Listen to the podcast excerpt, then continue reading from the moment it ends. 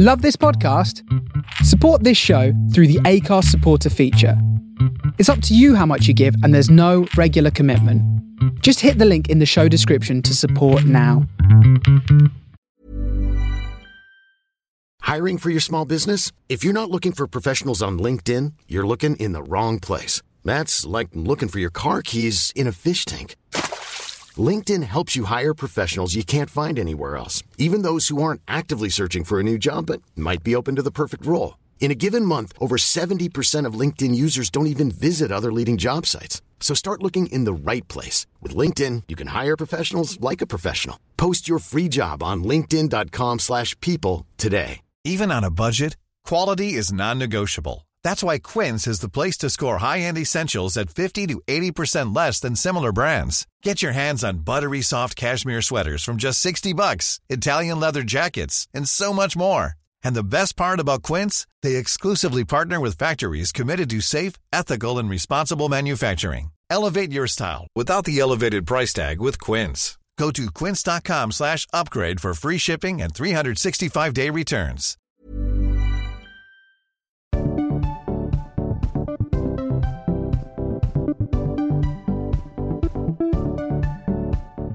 Welcome to Non Contact Time, a podcast about all things educational with Hannah and Kath. I'm Kath. I'm Hannah. And welcome to the show. Today's show is going to be a little bit different to some of our other episodes because today it's cake with Hannah and Kath. Um, yay! At the end of term or when we've had a hard day, Hannah and I often go for cake mm, cake. Um, and we talk about all the problems we've been having at school and we debrief. And it's just a really good way of getting things off our chest. And it was actually the way we came up with this idea for the podcast because we found ourselves talking about stories in the news and things that we wanted to do with our teaching and learning and funny stories that we shared about students. And then we turned it into a podcast. So um, we're going to share that with you today. And if you're one of our Patreons, you can actually watch this episode as well as listen to it. Um, so make sure you get on our Patreon and donate, and then you can watch Hannah and I and actually see the cake that we're eating. So I've got a banana and pecan muffin that I made myself. And what have you got, got, Hannah? I've got some lovely, um, well, it's a box cake, but I put lemon drizzle on the top. crap. it's so nice. Yes, lemon drizzle. Quite jealous now. I kind of want your cake more more than mine. I was saying to Hannah, I made um, my muffins because I don't eat my bananas in time, and I always think that it's really healthy, but it's not at all. It's full of sugar and butter, but it's got bananas and pecans and cinnamon and nutmeg. It's not really that healthy. yeah, but that stuff must count. You've got like something good in there. It's not like mine that is basically sugar and rubbish, but it tastes great. So today we're going to actually ask each other our five questions. Normally we ask these questions to our guests, and um, Hannah and I thought we should share our answers with you because we've never done that. Um, and the second part of our episode, we're actually going to talk about some survival stories of COVID. So what teachers have actually been doing to try and get through this really, really weird time. So let's get in with the questions. So Kath, what is teaching to you? Oh gosh. Do you know I should have actually prepared an answer. Hannah has a script. Just gonna throw it out there, everyone. She wrote herself a script.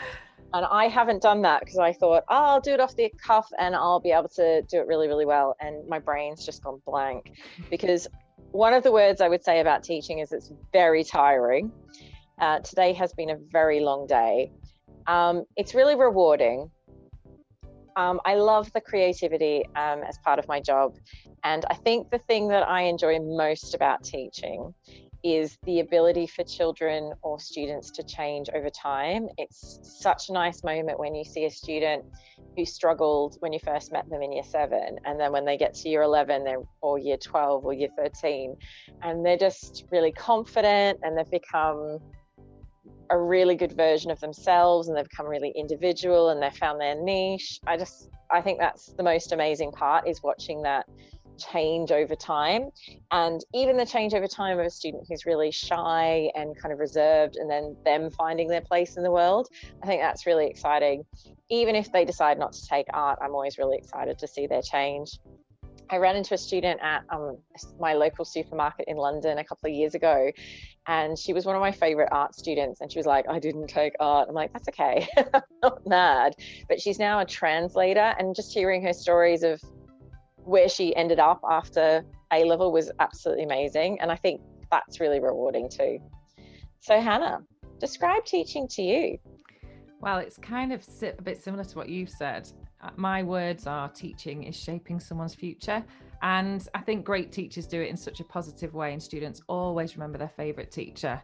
When I first started teaching, I remember my PGCE tutor told me that a student will remember maybe one thing that you've told them or one thing that you've done with them for the rest of their life. You want to make that a good experience. So yeah, that's that's pretty much it, just shaping someone's future and enjoying that journey. And we'll go on to it in a bit when we talk about the types of students to teach, but it doesn't necessarily mean that that student's always going to be on board. And like previous guests have said, having students that perhaps are a bit of a challenge is where I think my my kind of relationship building and, and all my skills lie and that's my favorite thing to do i think bringing so, some of those students who haven't got anything or anyone that supports them and making them feel like part of that part of our classroom and part of our kind of little little culture little environment. Oh that's really nice. Oh, wish my answer was better. I should have scripted it. I actually went totally off script there what? Hannah um, doesn't go off script very often. No, I, I, heard your answer and I was like, oh, mine's just too too wooden. so, um, what is the best type of student to teach, Kath? Um, for me, I think it's a student that tries and a student who's willing to put the effort in. Um, I keep saying, I've been saying it a lot this week you're only going to get back what you put in. So if you put in nothing, you're going to walk away from today's lesson with nothing. And I think that's so true. Um, so if a student's willing to put in the time, I'm always willing to put in the time to them. And it doesn't matter how little that is, even if it's like the tiniest change of effort, I'll be like, right, you've shown me a little bit. Let's take it up a notch or let's take it two steps further. Um, and I think that's why I really like challenging kids or really challenging students. I've always worked in really challenging schools. I've worked in a lot of inner city London schools, and some of those students are not always the easiest to work with, but gosh, they're funny, and gosh, seeing them change and seeing them make something of themselves is so amazing. It's extraordinary. Absolutely. How about how about you? What's um the best type of student to teach for you, Hannah?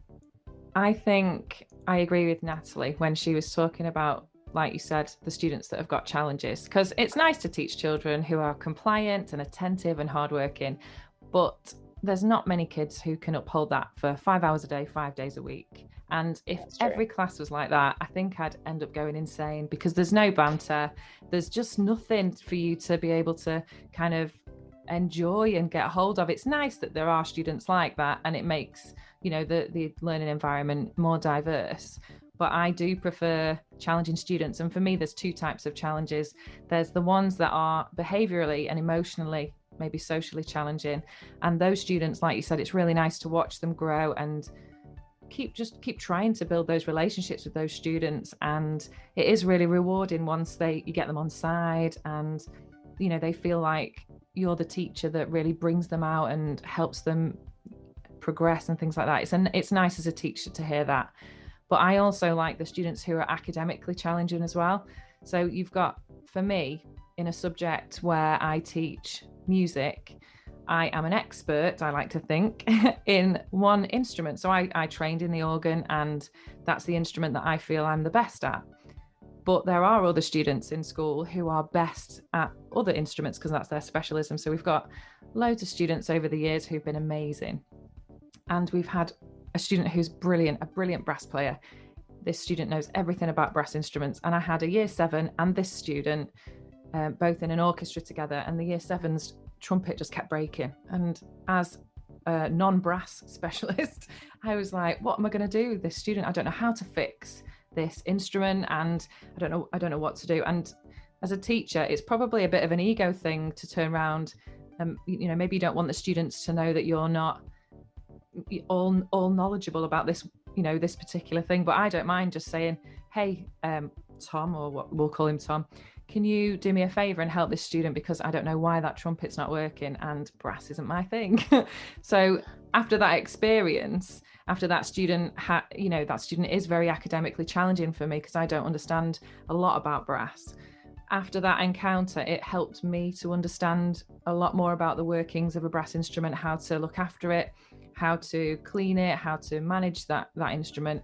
And then I could help other students further down the line because that student's left now, and you know I can help all these other students with that in- issue with that in- instrument. It's great, but I would never have learnt that if there weren't children who were better than me at certain things. And I think as a teacher, to embrace that is quite difficult. To admit that you don't know everything is quite hard, and you think it's going to be a, a negative, but actually we're all human. We, we're all we've all got our limitations, and that was something that has now helped me in the future because I've learned from that student and passed it on. So mm. yeah, the two types of students, academically and maybe behaviorally and socially challenging, are my favorite.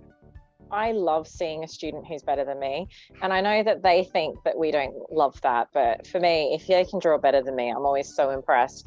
And I love when a student can show me something that I don't already know, because then it means your learning is, it's dual learning, isn't it? And that's yeah. so powerful.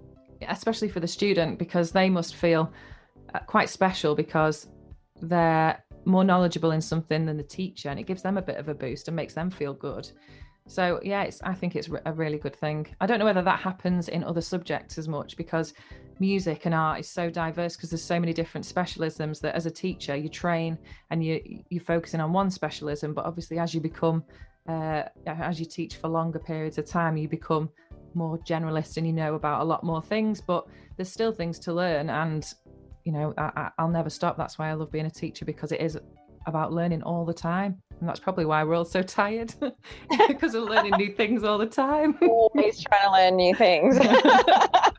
so true. So true. so, Kath, what is your classroom pet peeve? Do you know, for years it's been bottle flipping. And I really cannot stand bottle flipping, mostly because I have seen a student flip a bottle of Lucozade and then the top came off and like splattered all over GCSE and A level artwork. And I did lose my temper. But I think the new one is when they get their water bottle, like a water bottle, and they stick a compass in the top and drink out of the top. And I think, what is the point of that? Because you've now rendered the lid useless. Um, but I did have a student so in these COVID times, um, I have to clean after every student leaves my classroom at the moment. So because my I change bubbles every lesson. Um, so I have to clean everything between lessons. And the student knocked over an entire bottle of juice the other day, and he honestly looked at me like I was mad. And I thought, you you you don't have to clean this up because I can't give you the things to clean it with but you expect me to clean it up and you just don't seem bothered by it. So that yeah, the compass in the top of I don't understand it. It just seems like the most illogical. Why did why would you do that? I remember when I was younger in primary school it was there was these little cartons and you get a little it's not like a calypso or anything it's it's a it's not in a metal carton it's like a plastic carton and it's got plastic film over the top and you jab your straw in and you drink it that oh. way and I remember in primary school, it was cool to chew the bottom. So to turn it upside down and chew the bottom, uh, a little hole in it, and you'd, you'd drink it from there without the straw. And I remember my teeth were just not strong enough to bite that hole. And I was gutted because everybody else was doing it that way. just looking back now, you think, why? Why was that a thing? Why did it even bother me? We have um, like the juice cartons, but we call them poppers in Australia. So you get a popper in your lunch. Yeah, don't say that and, in uh, in England. yeah, well, yeah, no, but we used to. Well, I think the reason they were called poppers is you would like blow them up once you finish your drink and then jump on them. Which now as an adult, I get why that's so ridiculous. But at the time, we're like, whoa, look what we did. Kids just find new ways to annoy adults in every possible way. every generation has a new way of annoying adults. so, Hannah, what's your classroom pet peeve? Mine is a messy classroom. I there's just no reason. There's no reason why you can't just put things back where it belongs. And I remember Emily was talking about this, and she, her pet peeve was headphones.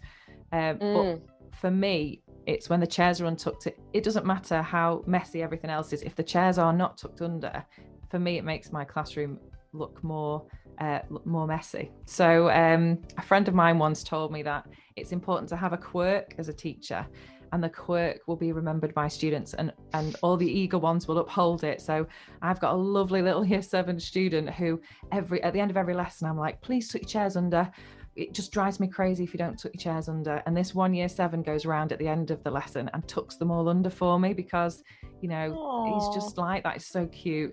And every lesson i make a big deal of it and they all know what to expect. And hopefully they'll remember to do that. And it might be a little niggle. I know yeah hopefully. It might be a, a, little niggle and it's not it doesn't really annoy me that much but the children think it drives me crazy so they're all like oh you better tuck your chair under otherwise she's gonna go mad mm. do you know something's gonna really annoy me i sometimes like start twitching with one eye I usually only do it with the older students, but I do like a little weird, like I don't know why, but my eye won't stop twitching because you're doing that thing. Um, and I change it up just so that they think I'm a little bit mad. I think as an art teacher, you can always like kind of teeter on the edge of madness, and um, it makes kids a little bit scared of you. Speaking of that, it used to really, you know, when you've asked a class to be quiet and they they're not quiet, and you don't want to shout because I've heard um, different kind of versions of this but if you call out names they're going to think you're always on them and it's not just one person speaking so you don't want to single one person out so what i do is i make vi- visual gestures so i might do my countdown and if it's not working i stand there and go and bite my fist and i put my hand on my hip and i have this pained look on my face which is really hard to do in a mask. But yeah. it, used, it used to work pre-covid. Um, and you'd bite bite my bite my knuckle and the kids would go oh she's really annoyed. And they'd all stop really kind of quickly.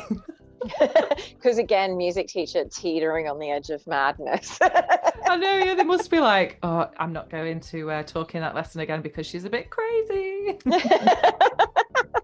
That's brilliant. I love that. So what do you do to look after your mental health or unwind at the end of a tough day?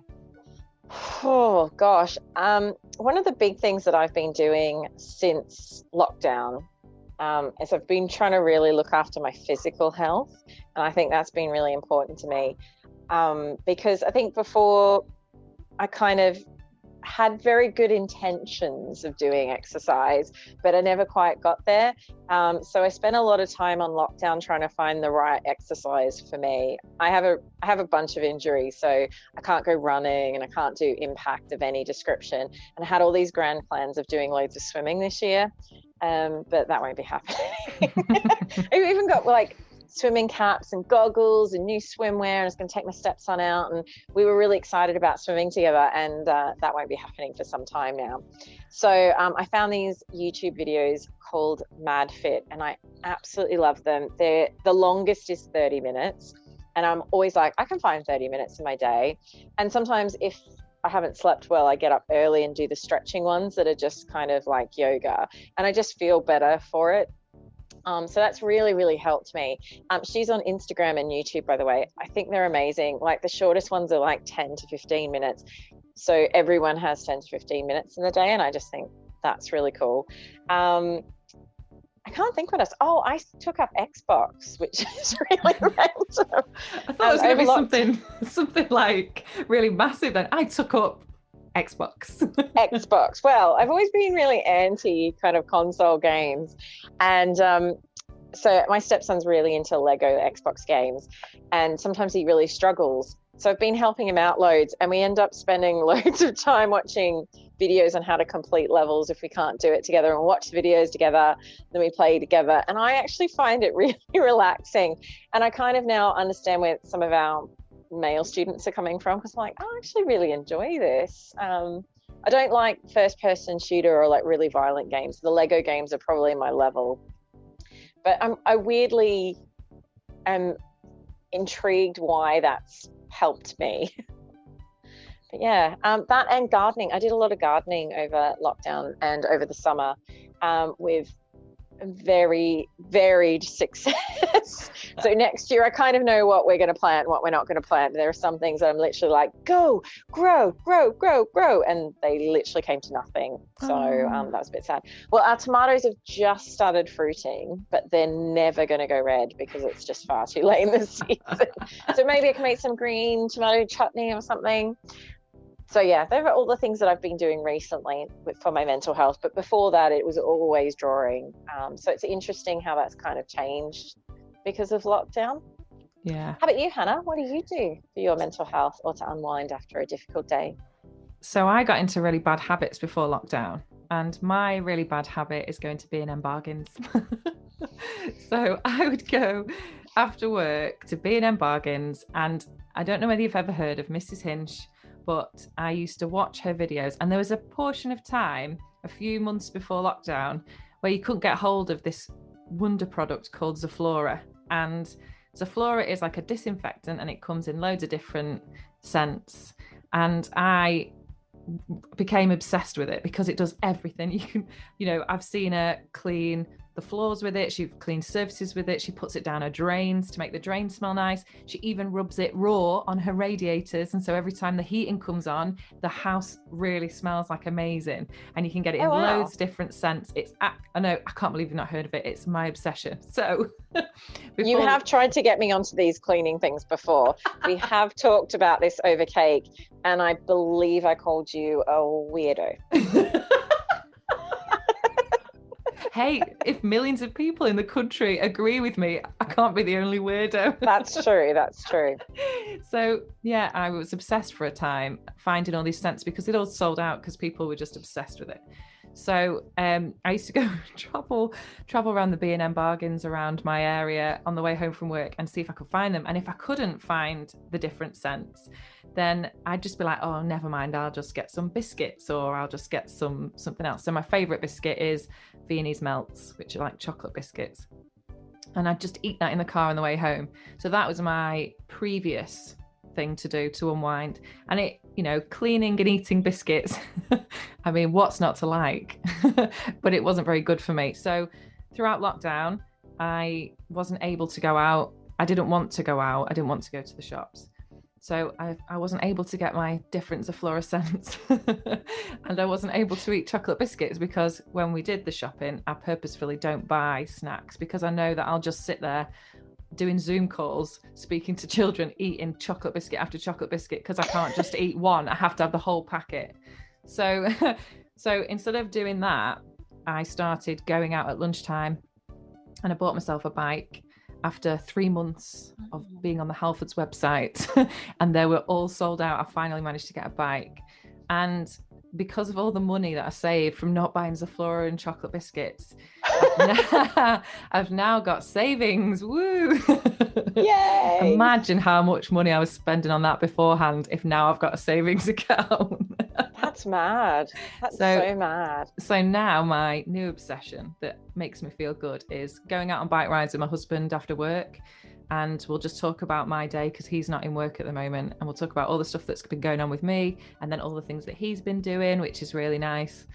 And then all our plans for the future. And I'm checking my savings account every week and making sure that I'm still putting stuff in there. So actually, lockdown's been quite good. Um, I also taught myself how to play the cello because str- string instruments are the instrument that apparently is quite hard to learn but is also it's great for me to understand it so that I can teach it to students especially you know if students can't afford to have lessons at least I know the basics of each in each string instrument and I can give them some basic lessons so that they can take it forward themselves because you know instrument lessons are expensive. So I thought, right, well, I'll, I'll, teach myself that because I've tried brass instruments and my mouth isn't built like that. I think it's called the embouchure or something like that. Yes. Um, yes. and that, that. Yeah, I can't do that. The, the hole that you do with your mouth. Yeah, it? it's just not possible. Um, not for long periods of time. And then I tried, I used to play the flute. Uh, tried to get a reeded woodwind instrument and I just can't make a noise. My cheeks puff out, but nothing happens. There's no sound. So, well, uh, yeah. So I'd, I thought I'll just learn a string instrument, and that's been really good. Actually, playing music because I enjoy it and want to learn it instead of playing music to learn a song that the kids have asked me to learn at yeah, school exactly. that's really irritating, like a Justin Bieber thing or a TikTok thing, you know. So, it, you know, doing music for me instead of doing it for work has been a massive, a massive drive. You know, helped me to unwind. But obviously now we're back in work, everything's busy again. So I'm relying on the bike rides and the saving money. I have to say, before lockdown, I did also used to play ukulele to make myself a little less stressed because I always find when I play the ukulele, it's so happy. You can't be mad if you've played a ukulele because like ding, ding, ding, ding, ding. And you're like, I'm so happy now. Um, and it's so easy to learn. If someone wanted to teach themselves an instrument, it's quite user friendly, isn't it? Yeah, definitely. I I really like the ukulele, and there's a cute kid on YouTube. He's about five years old, and he's playing "I'm Yours." And he's if you I'll put it on in the uh, links in the show description. But it is the cutest video I've ever seen, and he's singing it as well. And he can barely you know barely speak because he's quite young, and uh, it's just it's just so cute. So it's accessible for anyone. It's so easy. Anyone can make a good sound out of it. The only difficult thing with the ukulele is tuning it. oh, I got a tuner for mine, so oh, I didn't good. have to do it by ear. Because when I play, I get so little time. I just literally clip my tuner on, tune it really quick, and then it's good to go. But it does untune itself quite quickly. Yeah. Particularly when it's new, it takes a long time to kind of sort itself out. Yeah. But it's definitely a great instrument to start with. Mine's a, a, Les Paul replica, so it looks more like a guitar because I didn't want one of those cheesy ukuleles. So I kind of wanted to look a little, you know, rock god with my ukulele. It's so. too small. It just makes you look like you've got big hands. exactly. but I do love it. It's such a beautiful little instrument. It's very cool. So, this is the this is the difficult question I think because this you can only pick oh, one yeah. thing one thing. So, what's one thing you would change about education? Oh gosh, do you know, so many of our guests have talked about things and I've gone, yes, that, or yes, that.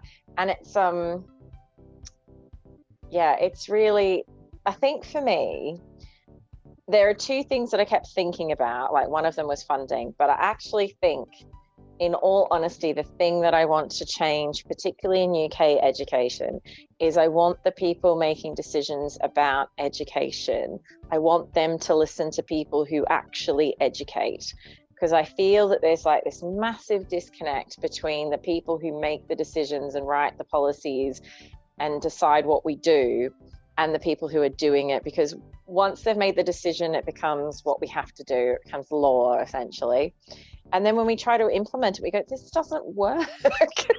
And i just don't understand why there's not more communication or why the people who are affecting policy aren't listening to the people who are actually doing it. Because all the people that i work with and all the teachers that i've worked with over the years they're all professional they're trained um, they have degrees you know they're educated people they have these understandings. A lot of them have done things like psychology and understand the psychology of working with young people and understanding how to you know disseminate information to them or get them to learn in a more effective way and it feels like the policymakers put all these barriers in our way where we go well that won't work and i think that that until that changes until there's this really good information flow between government and educators, I think the education system is never going to improve in this country. Um, and I think it's really sad because I think there are so many incredible teachers in the UK that I've worked with, that I've met, that I've heard stories about, that we've met on the podcast. And I think, why? Why do all? Why are we all saying the same things? but the people who decide what we're doing aren't listening to them, and that makes me sad. Do you think that that is a tactic or do you think that they're not listening because they don't they're just not hearing us I think it's twofold. I think, first of all, they don't understand it because they've never actually physically been in a classroom. And I think it's a lack of understanding of how what they're putting in policy will be put into practice. So I think that's the first barrier. If you don't understand what it's like to stand in a classroom over a long period of time and watching things like progress over time because even that's changed since I've been in the UK so much. And every time they change it, it just seems to make less and less sense.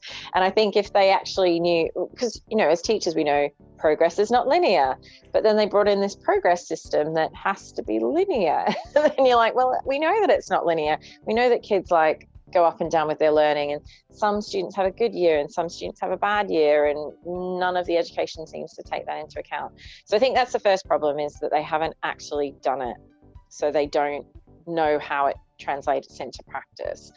And I think the second one is political. I think that when it comes to education, it's more important for government policy makers to listen to the media and to parents than it is to listen to teachers because their voice is louder than ours. And um, actually, before the podcast, Hannah and I were talking about, you know, why is there so many people saying things but we don't get heard it feels like in the media what we're trying to say isn't always being represented and it's always like some sort of really negative or blame culture in the media. So then that seems to affect policy which doesn't make any sense.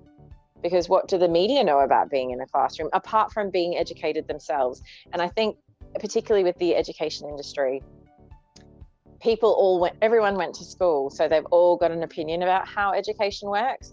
And they think that how education works now is the same way as it was when they were at school and that's not necessarily true it's definitely so not true like, definitely so not. they'll be like oh i remember in my day there was that teacher that threw a book at my head. Well we don't throw books at kids heads. It just doesn't happen. Or it'll be oh my favorite teacher was that teacher that built a boat in the dt department. And you know things like that don't happen anymore.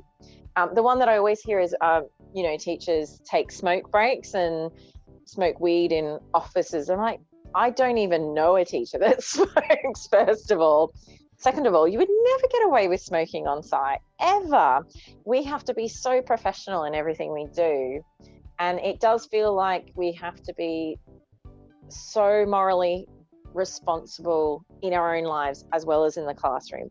We can't do anything in our personal life that shows any form of mistake. And we're held up to such high esteem, but we're not respected. And that that's a really weird thing to reconcile for me. Yeah, there was um, somebody's leaked on Twitter some rules that uh, teachers set for their staff and a letter that they sent home to parents. And this head teacher had sent a letter to parents saying that the reason why the COVID infection in their school is so high is because all of their staff went to a party. And I thought, first of all, staff are, were able to do that at the time. The law, the laws and the guidance from the government said that they were able to do that and unfortunately, they've caught COVID there and they've brought it into the school. That's unfortunate. But to expect staff to then not have a social life at all, even though the guidance says that they can do certain things, is unacceptable. Some members yeah. of staff were told if um, they weren't allowed to go to the pub when the pubs were open.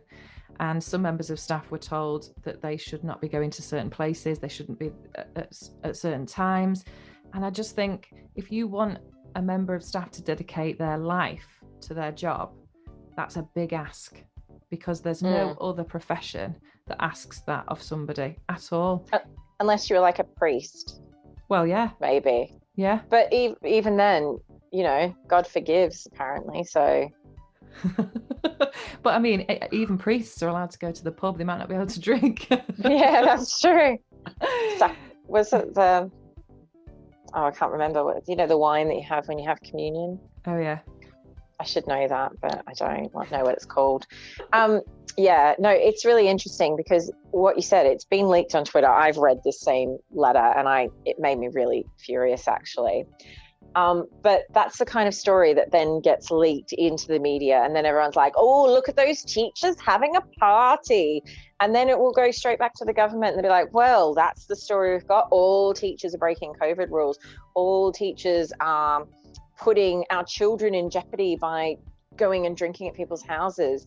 And then we'll be banned from doing that as well. And that I do feel like that's how policy is made here: is that a story comes out, it's quite extreme everyone gets outraged about it and then that becomes the truth and then that's how our policy is formed for education and I think that's why some of some of the things that are happening, or some of the policies or expectations of teachers that are becoming normalized, are so crazy. And I think it's not sustainable. And at some point, something's going to give.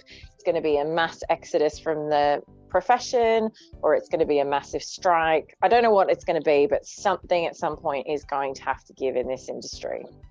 Definitely. That was quite ranty. Sorry, everyone. Very passionate about it. Um, so, Hannah, what's the one thing you would like to change about education? I find this question really difficult because mine would be similar to what you've said, but it encompasses lots of things. So, mine is the way that the government treats the profession as a whole. So, that instead of talking about COVID, because we've already spoken about that, I'll talk about funding. And I know you mentioned before that you were going to speak about that, but I think the allocation of funding to schools has been reduced so much over the years and there's loads of different funding formulas that the government's talked about and lots of different strategies that they've put in put in place in uh, inverted commas. Um, but none of them have actually had a positive effect on schools. So i've looked on um, epi.org.uk and the quote from there says the current school funding system is progressive. More money is allocated to disadvantaged schools than those in more affluent circumstances.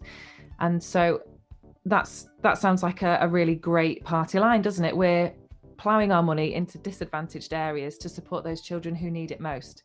And yet, and this is the next quote, the proportion of local authority maintained secondary schools in deficit has almost doubled from 14.6% in 2009 to 2010 to 28.3% in 2018 to 19.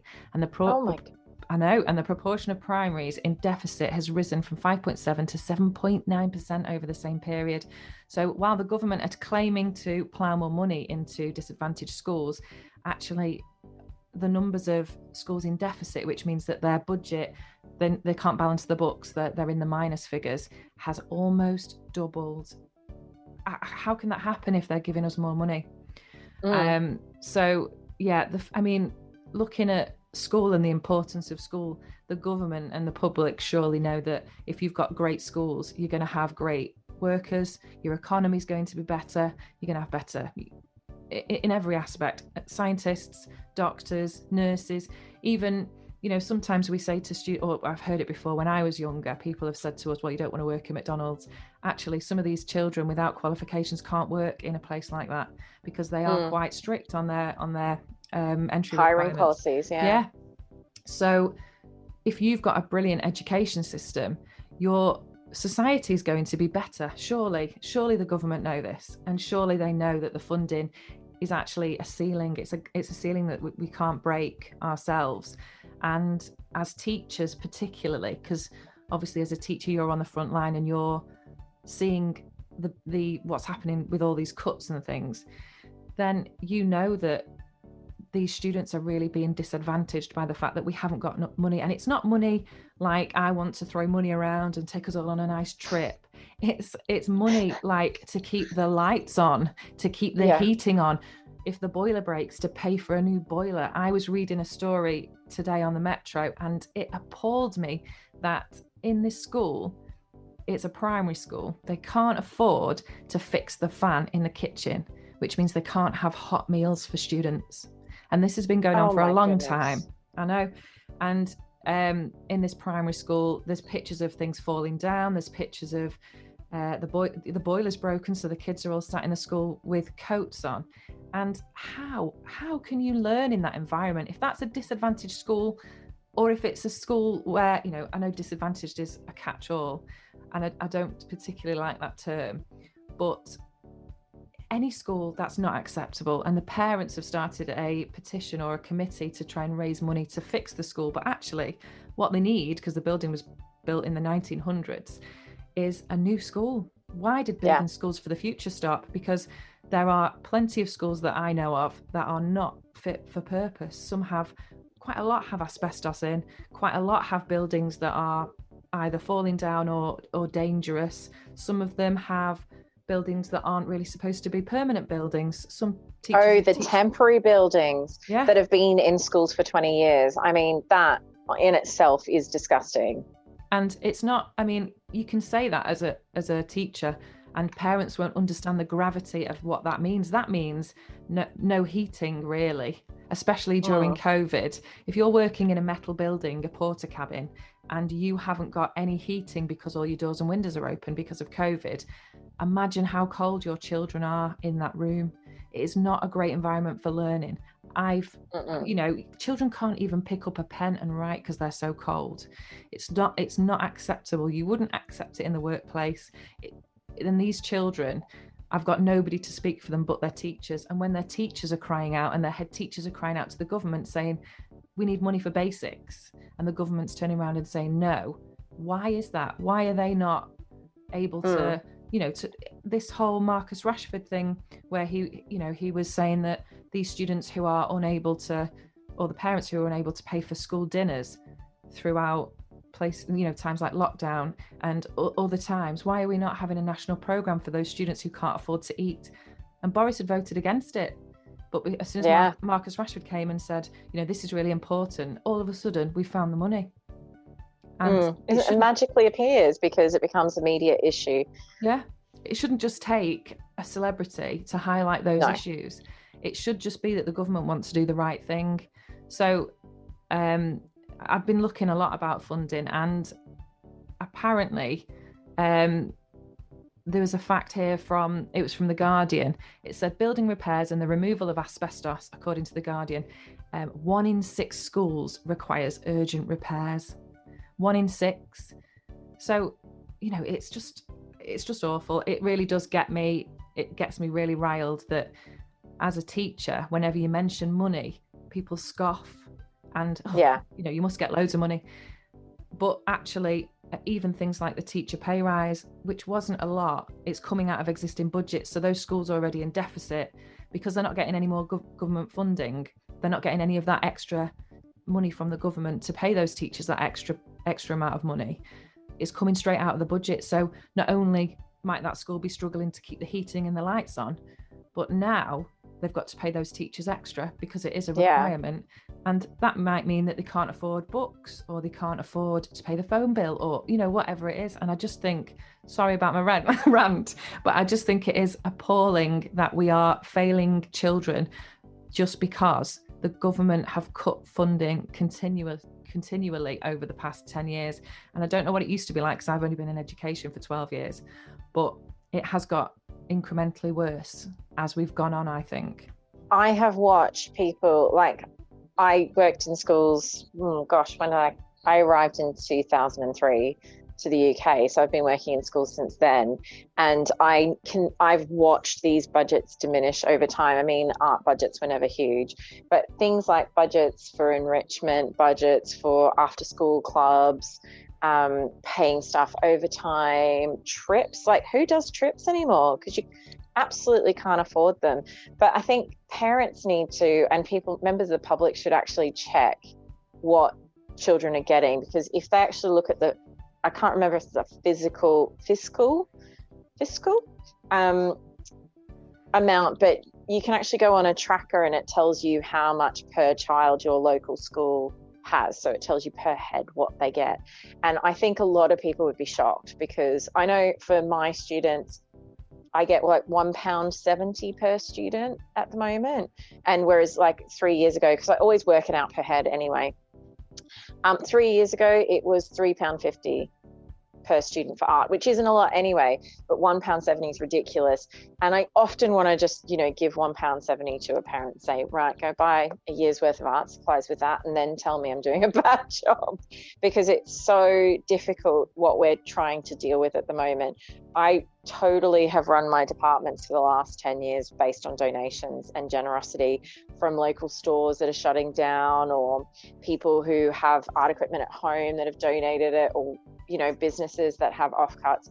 That has helped me so much but those places are disappearing now. So um, i don't know what it's going to be like in a couple of years. Probably going to just draw in the air with our finger but I think the subjects that suffer the most are the ones that are non-core, and the mm. non-core ones tend to be the most expensive. So if you look at something like DT, they would require to have the proper equipment for whatever subject, whatever material they're working with. So even if they do woodwork with all years every week for the for the whole of the duration that they're in school, that's the machines to cut it, the machines to shape it, um, the tools to to cut it manually, and the clamps and the tables. And then on top of that, it's buying the wood, it's buying the materials that you need to continually replenish because once a kid's made something out of wood you can't just reshape it into another thing. No exactly. So if the government want these subjects to run then they need to you know put the money in into it. Music in particular is so underfunded and it's becoming quite elitist. So if you're able to afford instrumental lessons then and you're able to afford your own instrument then you can become um, quite accomplished on an instrument and it you know there's so many ways that music benefit i'm not going to go into the details but you know it's it's so important for education for students to have access to good quality music education yet all they're getting is once a week in most mm. places mm. and i think that's that it's just appalling that unless you're rich or your parents have got enough disposable income to to afford it you're not able to access the amazing things that those richer people can afford. And mm. why why are children being discriminated against based on their on what they can afford? Because let's face it schools haven't got the budget to pay for instrumental lessons for every student. You know if you want to learn something as as cheap as a ukulele that's 15 pounds for the ukulele which is great. But then that's seven pound 50 a lesson once a week. What parents got that money once a week? And then you know if you want to learn something that's a bit more a, a bit more expensive you're looking at I don't know, a guitar's 100 quid, a saxophone's 220 pounds, a cello's 250. All these instruments, some of them are actually dying out. The RNCM, the Royal Northern College of Music, have got a program running for extinct extinct instruments. So things like the double bass. Who plays the double bass? Uh, the bassoon. Aww. All these instruments, the oboe, they're all kind of dying out because number one, parents can't really afford to pay for instrumental lessons and probably number two kids want to play the drums and guitar yeah but, but you know True. i'm teaching um I've been teaching for 12 years and I've taught two children who can play the double bass in my whole 10 years and they're both in the same year group and it's both at the same school. So it, it's a shame. It's a massive shame. We're losing a lot of our culture and a lot of our heritage and our traditions because schools can't afford to continue them. I'm, I'm expecting the same thing with art because you've got a lot of equipment, haven't you? Oh God, um, I can afford nothing this year. But I think even from a non-art perspective, the thing that has really bothered me about the budgets currently is that we again had this disconnect between what's happening in the classroom and what governments are deciding we're going to do. So they've said we have to do online learning. They've said we've got to make our classrooms safe, but they've given us no money to do that. So our re- we're losing resources to actually teach because that money now has to go into buying hand sanitizer, spare masks for students, cleaning products, um, IT equipment like headphones and microphones. Um, it might be software so that teachers can work from home. It might be laptops. There's all these things that they're expecting without actually giving us anything to meet that expectation. And that yeah, it just really makes me mad. yeah, I I think I think it's something that I don't know what we can do about, but teachers need to start doing something about it. I don't know what's happening at the moment, but it's such an important issue. It needs to be raised because mm. if it continues along this vein, particularly now we've got COVID happening, like you said, schools are spending that money on essential items like hand sanitizer, cleaner, cleaners, and mm. you know, mm. gloves, things like that. And suppliers are putting the, the prices up because they can. So, oh, school... oh yeah, you school... were telling me, Hannah, about the increase in the price of gloves. Yeah, so gloves are going up. So last week they were, let's say, eight pound for a box of gloves. This week they're ten pounds. And when our when we when we speak to our suppliers, the suppliers are saying things like, "Well, it's just supply and demand. It's just capitalism." well, you heard about all those teachers being all anti-capitalist, so I wonder why. Maybe it's because I now can't afford to buy pens for my class. I have to spend it on gloves. it's so true. Oh, it's so true. Um, do you know if the government does want to be make us all pro-capitalism, they've got to make schools benefit from capitalism, because you know we don't have any money and the teachers are paid, haven't been paid pay rises in such a long time. So, what is the benefit of capitalism to us?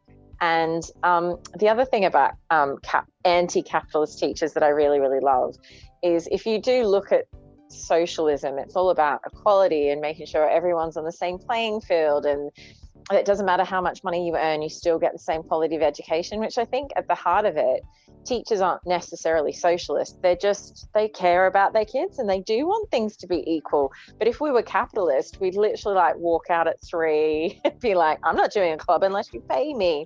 um, there'd be no school productions, there'd be no sporting events on weekends, there'd be, there'd be nothing because teachers would just do what they were paid for.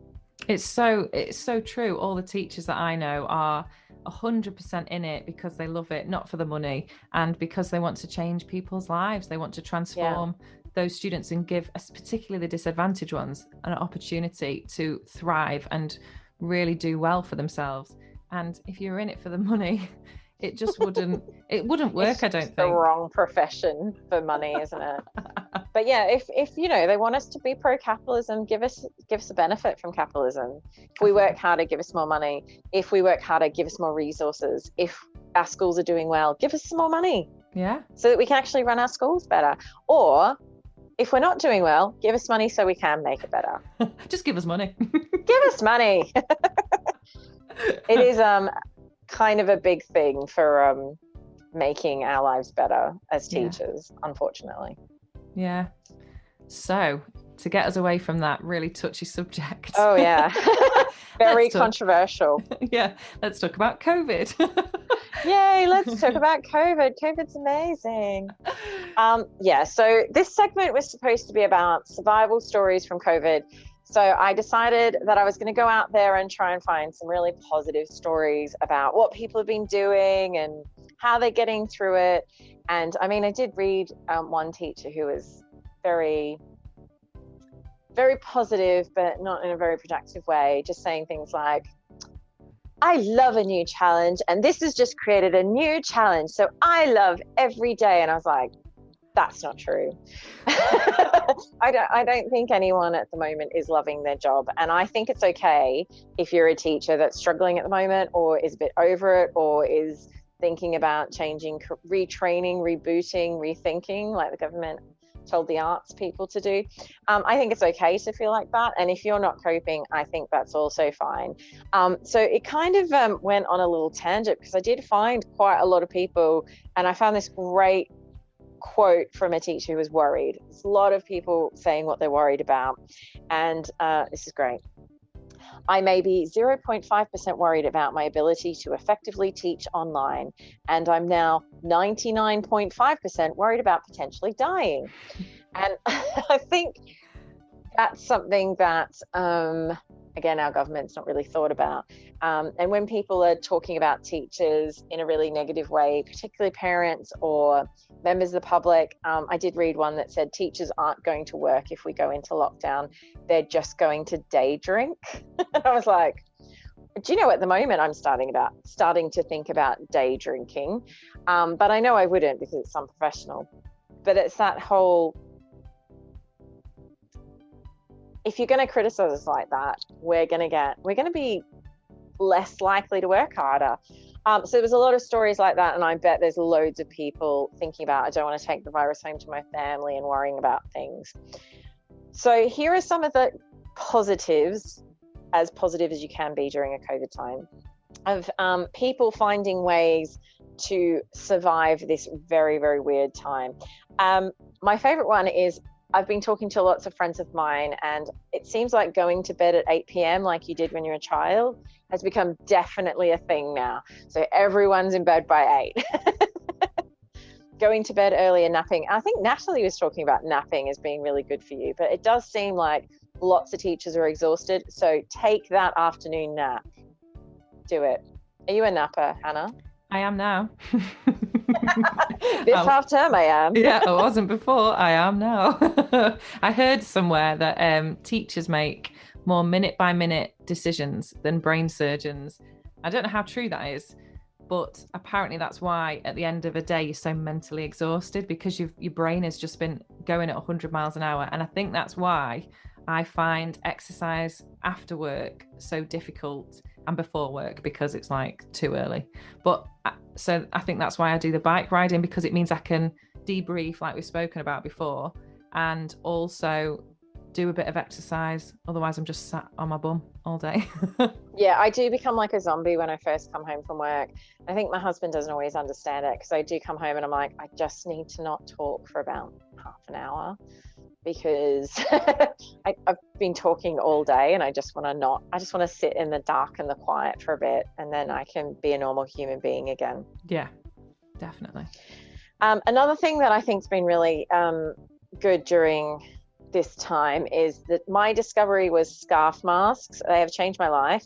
I haven't got a scarf mask on today. I've just got a mask that's been made for me, but it actually has a cord around the back so that I don't lose it. So I can wear it all the time and just flip it up and flip it down. But yeah, I got some really nice scarf masks and I showed you, Hannah, and then you bought the exact same ones. So we look like we're matching. it's such a good idea because I was finding that when I'd wear a mask and then I'd put it down somewhere, I thought that's disgusting. So to yeah. have the scarf mask on, it means that you can just put it around your neck when you're not wearing it and it looks pretty and then you can put it back up. But I don't know how good they are because I went I went in somewhere where you needed to wear a mask the other day um, into a medical place and they told me to take it off and put one of theirs on. So I think I might oh, be doing no. myself a bit of a disservice. So I might have to get some extra thick ones. I'm not going to lie, mine are absolutely feral at the end of the day, but um, I do find it's much better than having to try and find a mask because I'm really good at losing things. Yeah. So the idea of having something attached to me so I can just flip it up and flip it down is very useful to me. Um, but if I don't have to move around so much, mine doesn't get quite as gross. Um, but if I'm moving around and you're having to put it up and down a lot, it is quite disgusting. You are supposed to change them every four hours too. Oh, right. Um, which um, I don't necessarily do. I do if I'm like coming home and then going to the shop, I will change mask because I think it's really gross otherwise.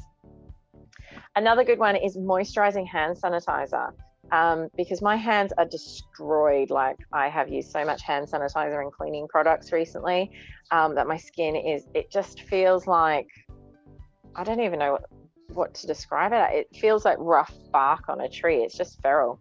Um, so yeah, moisturizing hand sanitizer. There's loads at Boots, but the cheapest ones I found have actually been at Lidl, and you can buy them for 79p a tube.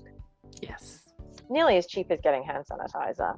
Um, I don't use them all the time. I kind of do a bit of hand sanitizer, a bit of moisturizing hand sanitizer, you know, alternate. Um, if anyone hasn't been on the CLEAPSS website, so CLEAPSS is um, a health and safety website for DT, art, science, I'm not sure if it's PE as well, but they've given like loads of guidance of things that you can do. But if you are using lots of equipment and you're not really sure how to clean it, it has lots of suggestions, but immersion has been kind of a lifesaver for us.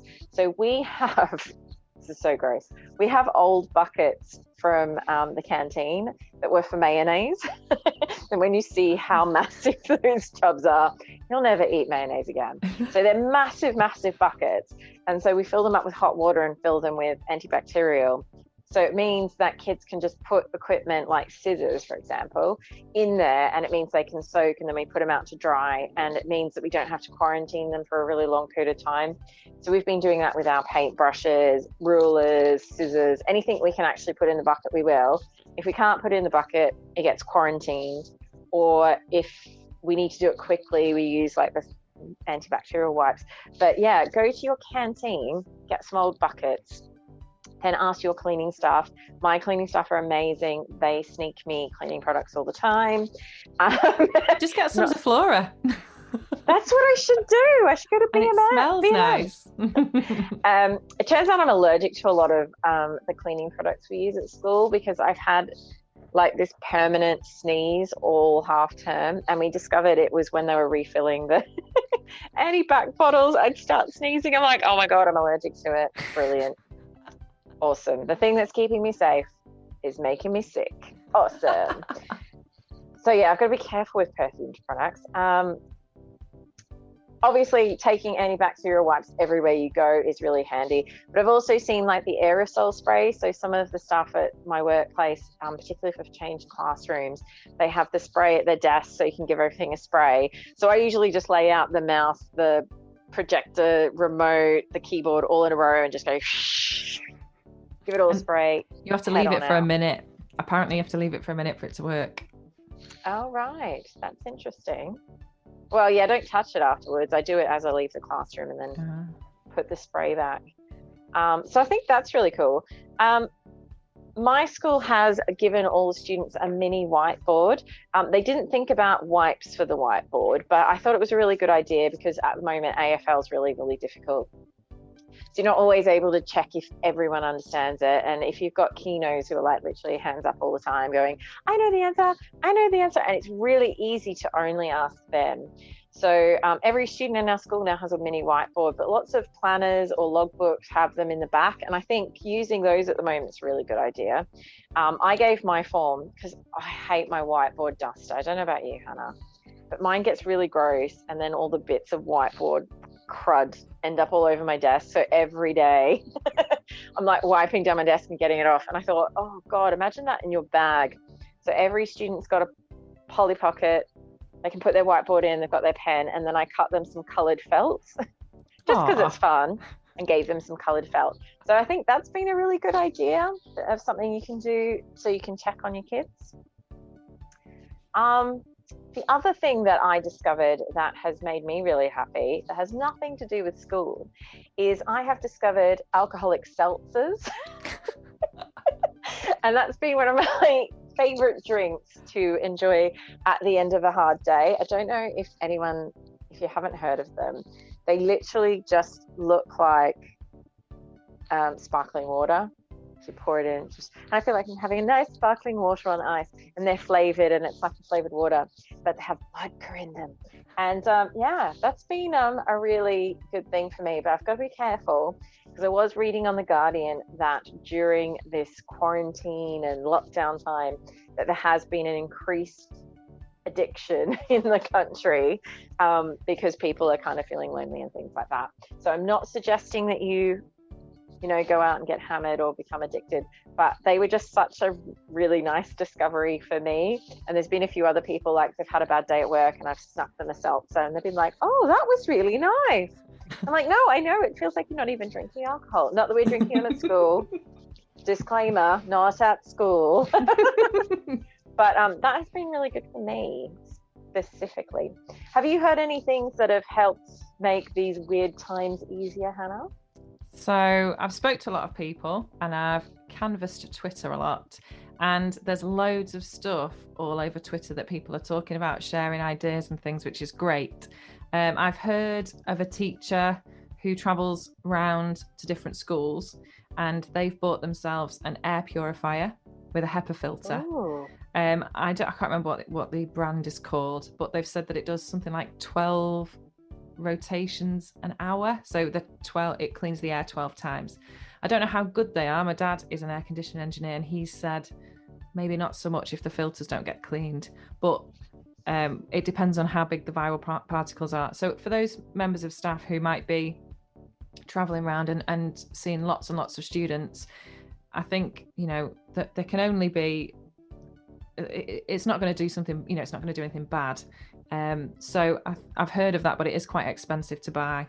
Um, and I know other teachers who are also traveling around different schools have been given shields by their music service, oh, yeah.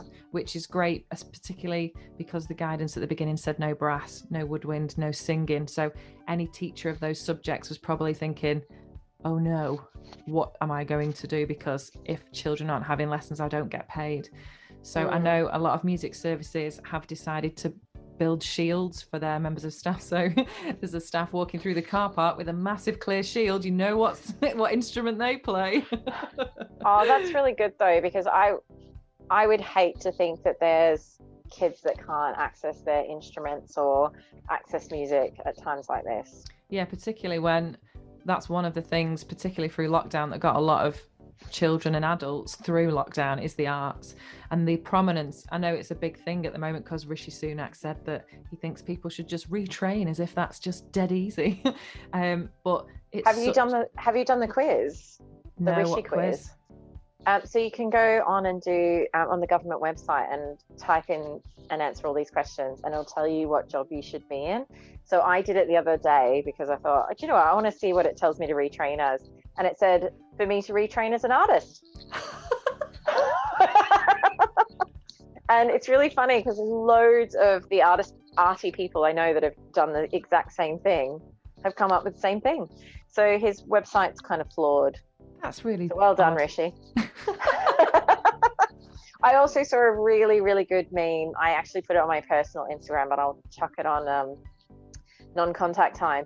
But it had that Fatima should retrain ad, and then it had all of the arrows pointing to all the arts jobs that were required to make that ad in the first place. And I was like, well done, well played, well played, whoever did that. I put that on Good Twitter. Job. It was like one picture and about 10 different jobs were involved. And the government yeah. have obviously paid those artists and creative people to make that advert to say, retrain, don't be an artist. It's like, yeah, don't be a photographer, graphic designer, yeah, a digital artist, makeup design, fashion design. Yeah, exactly. It's um, I thought that was brilliant. It is a joke, but that that's another annoying thing, but we won't go on to that. Sorry, I, I did a tangent and I said I wouldn't go on a tangent. Hannah spends a lot of time editing these episodes because um, we go on a tangent sometimes because we're friends as well as making the podcast together. We sometimes talk about irrelevant things, and then Hannah has to do lots of editing. But we're not editing this episode. Ah, so you've just got what we've got, and that is it. That's right. So um, the next thing is I'm quite lucky because in my classroom I work in a in a little block to myself. So I've got a sink and all my kitchen facilities like a fridge and stuff.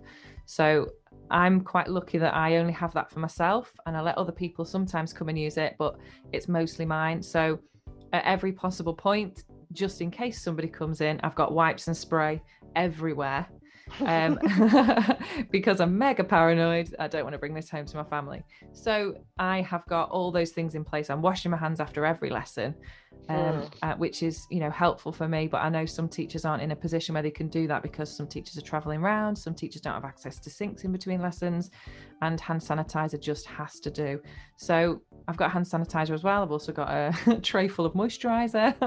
um, uh, do you know? I was thinking when you were talking before when I used to work in a bar, we used to have an apron, and in that apron, it had to have things like matches, uh, a candle, a pen, a pad. I think we should bring back the apron for teachers and have hand sanitizer, moisturizer, a supply of board pens because I can never find board pens. Even if I put it down in the same place every time, it disappears.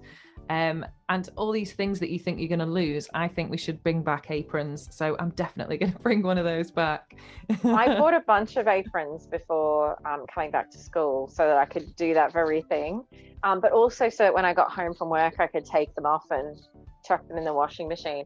But my classroom at the moment, all the heating is on because obviously we've got to have our windows open and every heater in my room is on. So putting another layer of clothing onto me just sounds like the most disgusting thing at the moment. But when it gets a bit cooler, I'm going to be putting that apron on and it'll be going in the wash every day. Well, when I used to work in a bar, we used to have just the lap aprons, so it wasn't a full oh, thing. yeah. So that was quite nice, but I can't bring mine in because they all say Grolsch on them. So I don't want to wear that for work. But yeah, those that that would be a good idea to have a little kit. I know a lot of teachers who are moving around have got those trolleys, which are great, uh, where they're moving around. They've got all the books in and stuff. Um, a lot of staff who are moving around are putting their books in the rooms in the morning. So all they're doing is walking around and logging onto computers. And that, I think that's a brilliant idea because it yeah. means that you get all your work done in the morning. You're not carrying books around all lesson if you, all day. And if you forget something, you're screwed pretty much. So in that instance, it's, it's already there. So that's great. Um, but for me personally, I just avoid any crowded places. I'm not I'm not going out when I get home with anybody else. I'm not going anywhere.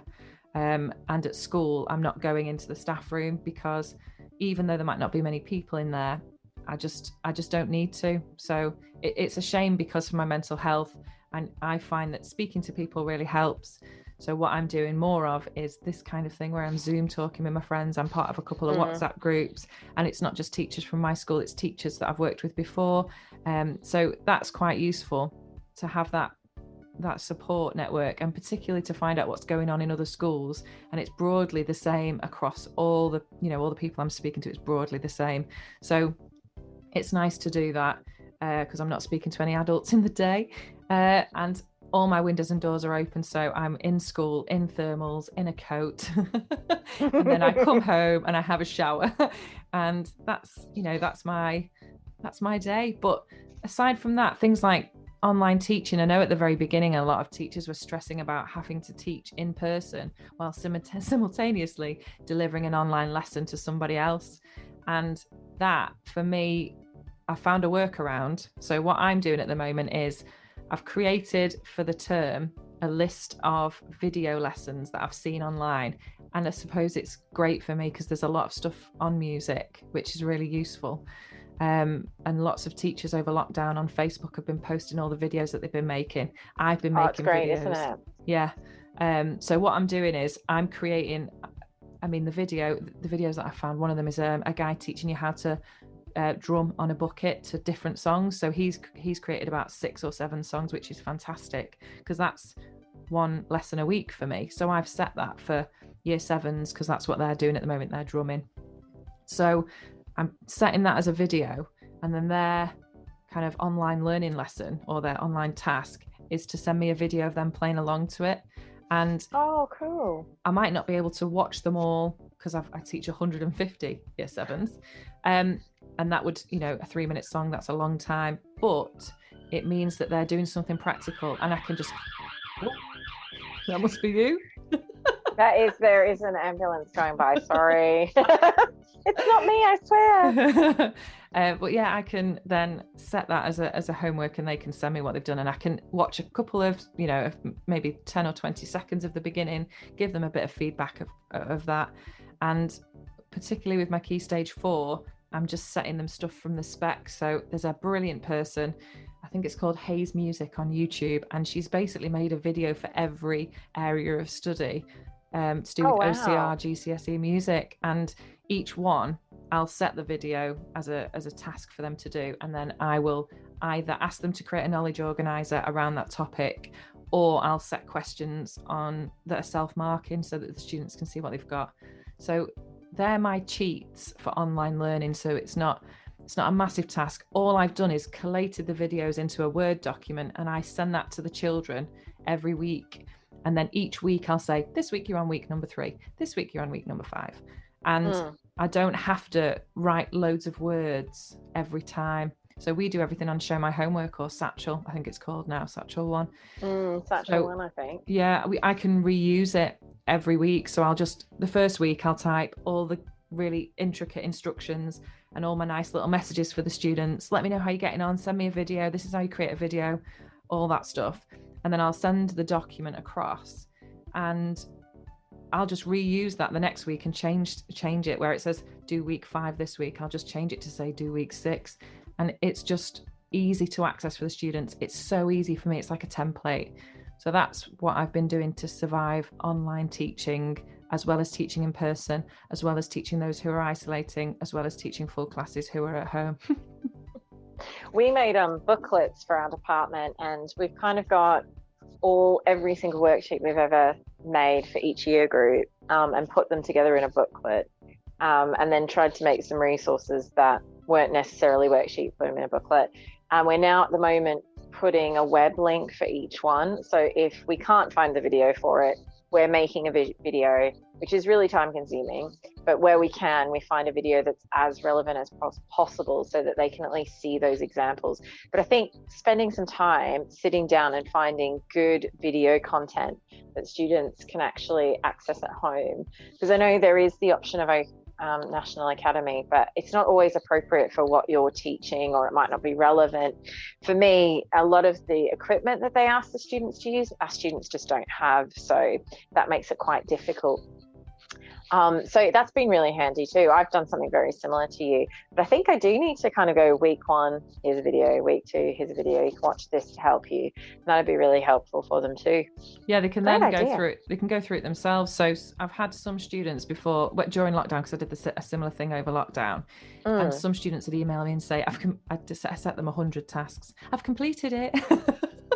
I was like, A hundred of them. what so then it would mean that i could then go into it and say right send me send me a couple and we'll try and rework them and make them into something that's more comprehensive um, and often i'd found that they hadn't done 100 tasks they'd just done maybe 10 seconds of one of them but yeah i think yeah having, Classic. having that dialogue with the students as well. And I think as part of our plan as a school, they want us to do Microsoft Teams as part of, you know, not every lesson, but as part of one of the sequences.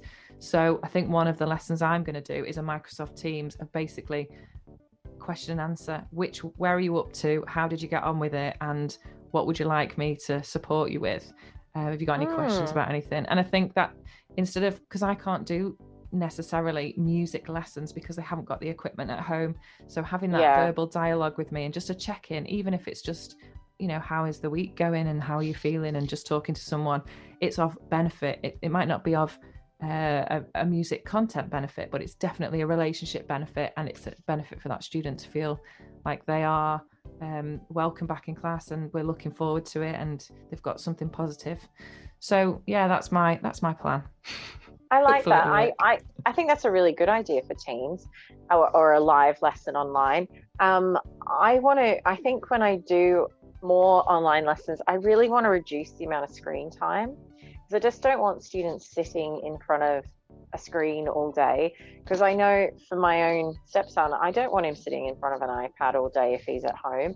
I want him actually doing things and experiencing things. So a lot of the stuff that I want to do with students is to try and reduce that. But I have to admit, during lockdown, if a student sent me a drawing and had nothing to do with what I said, couldn't be mad at them. They're drawing. I was pretty happy that they're actually drawing, and it's really obvious now which kids have Oh yeah. worked and like practiced their skill, and those students who's, who've done nothing. And yeah, for me, if they're drawing, and parents, if you're listening, if you do, if your kids are doing art at home, as long as they're drawing, your te- your art teacher's going to be happy. If you're sitting around going, I can't do it, I can't draw it, then they're not going to be happy. So Yeah, I think it's Yeah. the same for music as well. It's interesting looking at the before we came back in September, looking at the responses, and a lot of the government responses were there's loads of catch up to do. Everybody's got got deficits. You know, this is really important. We've got to do this. We've got to do that. We've got to cram this. And I, I was like, ah, how am I going to do all this? yeah, And then exactly. in September, I arrived, and you know, quite a lot of the students have said, "I really enjoyed the tasks that you set me." Uh, some of them had, had said, "Oh, we I did extra work because you'd set me hundred tasks, uh, tasks, and I was only, uh, you know, we were only expected to do ten. I can't remember how many weeks we were off, but it was ba- it was basically I've set a million more tasks than they should have done. Some of them, some of them really enjoyed it and just went through it and did a lot more yeah, great for their understanding and, and kind of knowledge build up and then there was other students who did have instruments at home who just was like ah i taught myself the ukulele or i taught myself the guitar or oh, mum- that's amazing. you know, my mum had a keyboard in the loft so we brought it down and it's just those things where those students have done exceptionally well and actually they are better off for it now and we've got students who are further along than they would have been and Yeah, that's more than I could have ever hoped for because I was absolutely petrified that it would just be catch up. Everybody would be at different stages, and at the end of the day, you know they've done it. They've done really well. I think a lot of the parents of the students that I teach have done so well to keep their child sane, to keep them doing things, to keep them, you know, upbeat. And they've come in, come back into school, and some of them are in such a better state than they would have Yeah. been otherwise because they've done more music. Because in for me, students get music once a week, and actually in lockdown, some of them have been doing it every day. So that's Yeah. a massive, massive, you know, Difference bonus. Yeah. yeah yeah i'd agree with that i don't think we celebrate enough the skills that those students who worked hard during lockdown actually picked up there are students who have built their own resilience that have become more independent that have taken more ownership of their learning because they understand that learning's actually down to them. So well done, students who did well over lockdown. And, you know, those students are doing well learning online because to be able to learn online without your parents' support or without your teacher support shows such a tremendous amount of maturity. Absolutely. Definitely. Cool. So let's talk about our upcoming episodes, I guess. Oh, actually, no, before we go to that, um, I was going to tell you my um, pupils causing concern quickly because I do have a, two funny stories. My first story actually happened today. I had a student say to me today, um, well, actually, it started with me saying, I'm going down to detention duty. Shall I walk you down? And he went, Oh, I can't go to detention this afternoon, miss. And I said, Oh, why is that? He said, Because I've got a cup of tea waiting for me at home. what? I'm sorry, what? and I was kind of like, I don't understand. And then he went on to further explain it. And then I still really struggled to understand why he couldn't go to detention because he had a cup of tea waiting at home. But apparently, every day when that child gets home from school, his parents sit down and have a cup of tea with him, which I think Aww. is incredibly wonderful. Aww. However, he still didn't do his detention. And then I wish that I could use that excuse. I'm sorry I can't come to the meeting or the parents' evening or whatever it might be until seven o'clock tonight, but I've got a cup of tea at home. I've got a cup of tea at home. Um, and then the second one happened earlier in the week. I was teaching a lesson with a younger group of students, and this boy started singing. And I did say, I'm sorry, but there shouldn't be anyone singing and doing that thing where you're not trying to point them out and go, you stop singing. Which is just a reminder there shouldn't be anyone singing during the lesson. So then he started whistling. Uh, just a reminder that we shouldn't have anyone whistling in the lesson. And I thought, you know, we're all over it now. Um, it ended with me having to ask him to uh, step outside the classroom after he started yodeling, Hannah. Oh, wow, that's so, a skill. You know, yeah, I was quite impressed, but I did think, really? I told you no singing, I told you no whistling. So, and that was my question. I told you no singing, no whistling. So why did you think yodeling was appropriate? And he went, yeah, I don't know. I just thought there'd be some noise I'd be allowed to make in this classroom. It's like, all right. no, there's not. That, go back it, in and start working again. that's my pet peeve. Let me go back to that pet peeve. When you say to a student, don't do something, and they find something else to do that irritates you. Which is almost the same, but not the explicit thing that you told them not to yeah. do. Like tapping, don't tap with your pen, so they'll tap with their finger or they'll tap yeah. with their ruler. And you're like, that's the same thing. Or when you say to a student, you just want it to be a very quick, sharp, stop talking. And then they go, but I wasn't talking, I was whispering.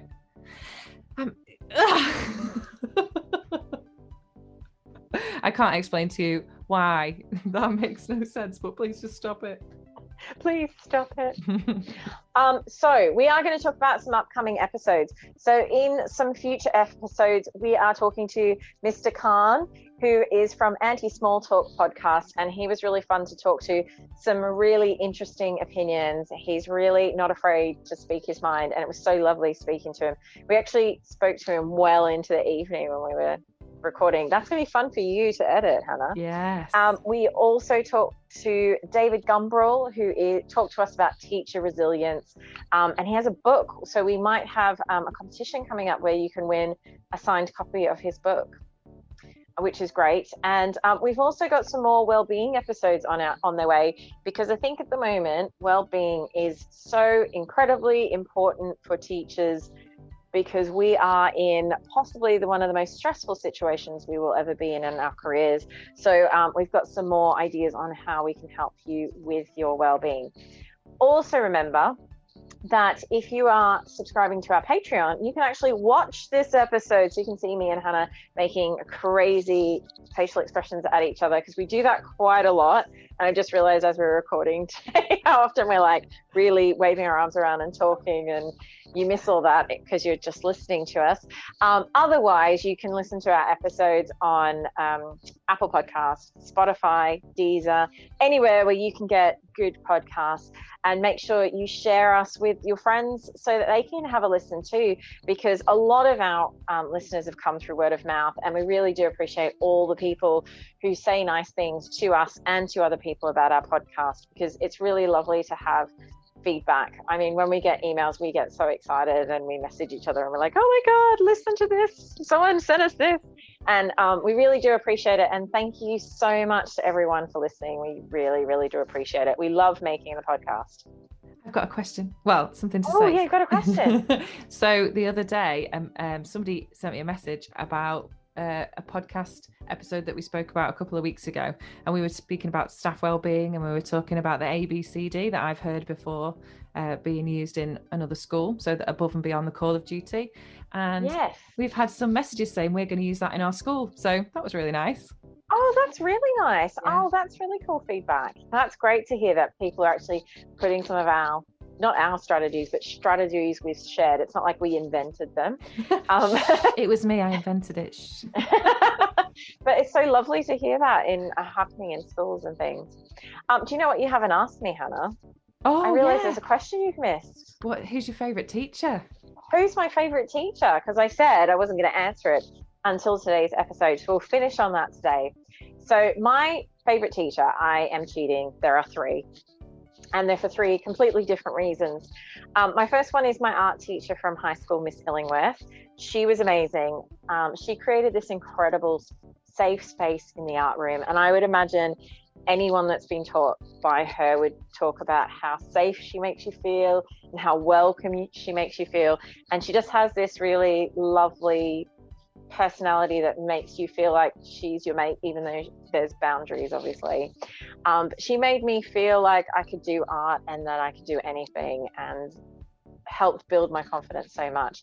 So, Miss Illingworth is the reason I went to art college and pursued art, and I'm really, really grateful to her. And I don't think I've thanked her enough.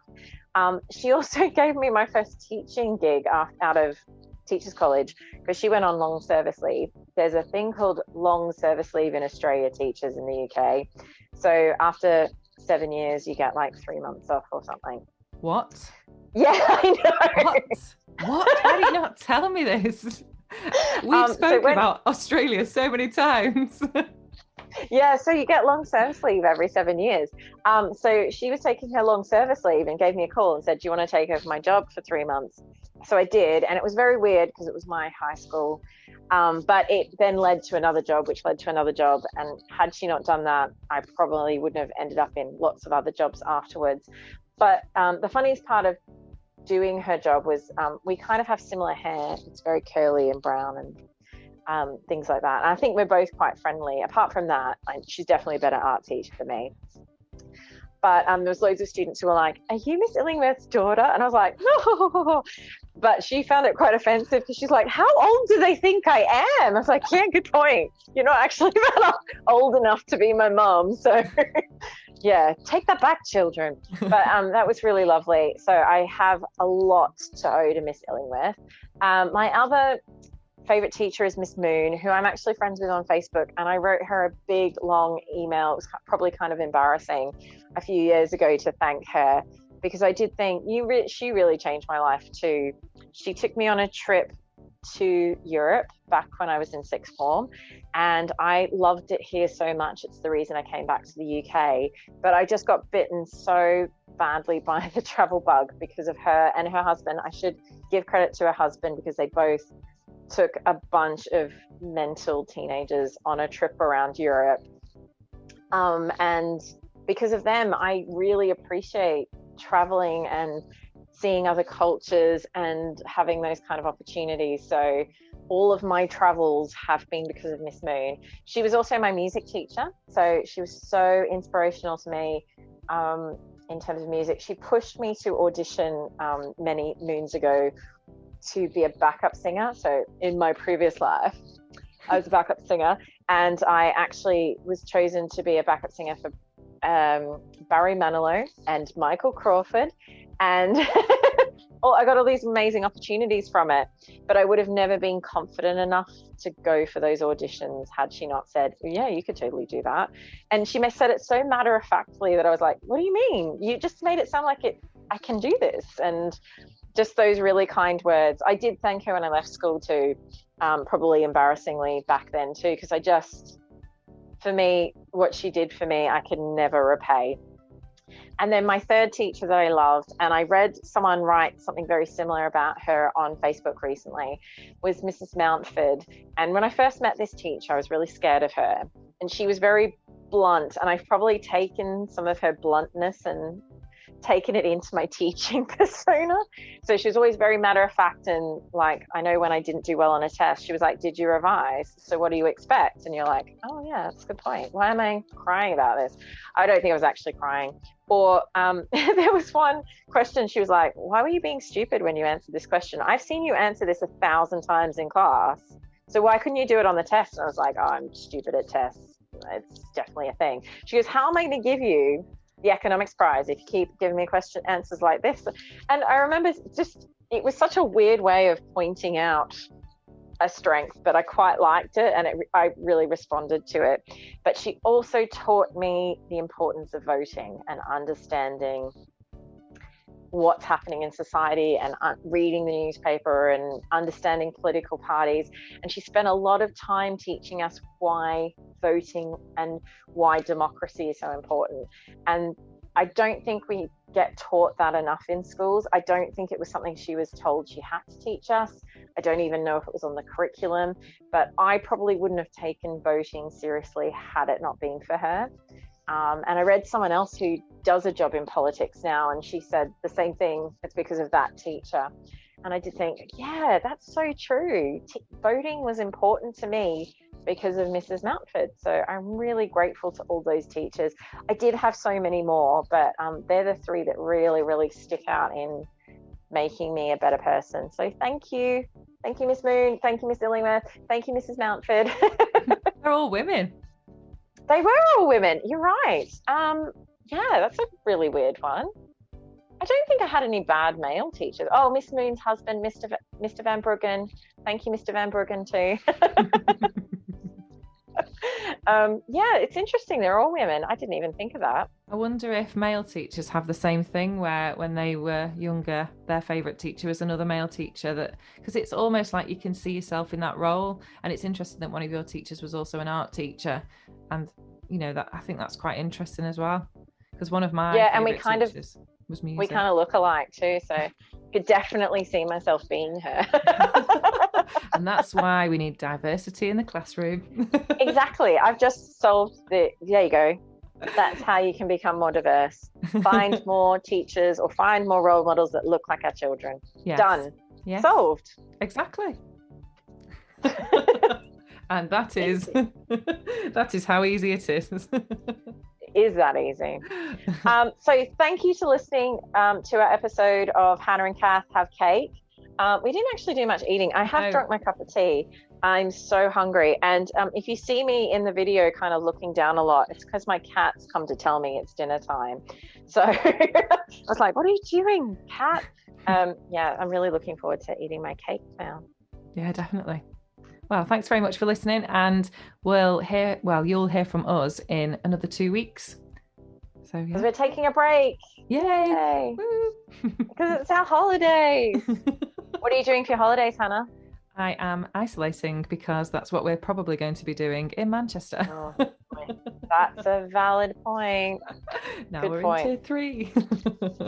You know, I'm going to start making my Christmas cards, I think. oh yeah, I've got. Oh, do you know what's really sad? It's a teacher-related thing, and I was really excited about it. Have you heard of a Cricut?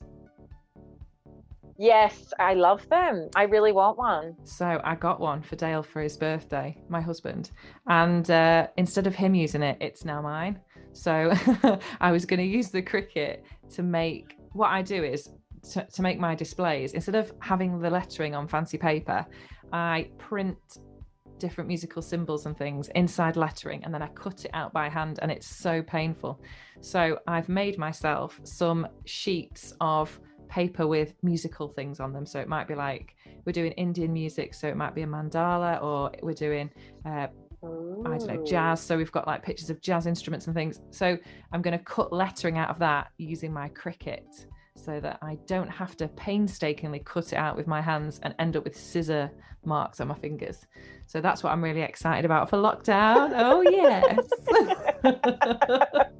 I love that you're gonna if if we have a lockdown, you are gonna spend it making teacher resources. I bet there's so many other teachers out there that are gonna do exactly the same thing. I'm gonna spend my extra time making more things for my job. But you know, teachers are lazy and are just gonna day drink. I really enjoy making stuff, and it's really frustrating that you know when you're looking at your display. And I know there's so many thoughts about displays being good, displays being bad, but when I look at my displays, because some of them have been there since the previous teacher, and I just like it to be mine. I just want it to be mine. It doesn't matter how good the previous teacher was at displays. I just want it to be mine. So I'm thinking of all the things that I need need to happen. And I was reading somebody on Twitter the other day, and they've done um, a display or they, they did a, a tweet to do with black female composers because there aren't that many in the curriculum. And i was thinking oh that'd make a great display. I'll do black female female composers. And now i'm like about three weeks into making it and it's so intricate and so involved. And i'm using my Cricut and i'm thinking this is taking my time away from important things that i should be doing. But then i think no this is also important. So i really do love making it's not like it's work for me. I absolutely love making stuff thing like things like that. So uh yeah that, that'll probably help my well-being i think just cutting things out and making things creative Send me a photo when you're done. I'll chuck it up on Instagram. Don't forget that you can check us out on Instagram, LinkedIn, Twitter, Facebook, or email us um, non-contact time at gmail.com. That's all of our contacts, isn't it? i think so yeah i think so far no tiktok No, uh, no Anna keeps cringy trying to convince me to do TikTok, and I'm just not up for it yet. Give me time. Well, thanks so much for listening, and we really appreciate all this engagement that we've had. And the more you engage, the more that our podcasts get spread about the world. So, yes, please continue to share and like and comment on things. Thanks for listening. Bye. Bye.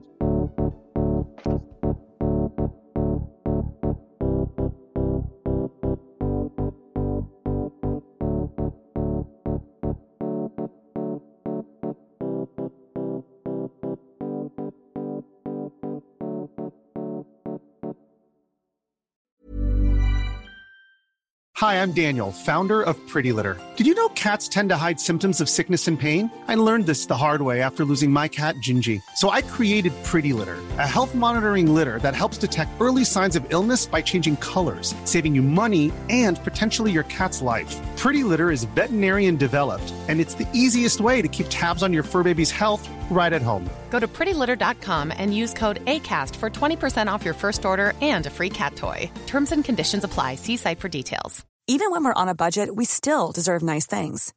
Quince is a place to scoop up stunning high-end goods for 50 to 80% less than similar brands.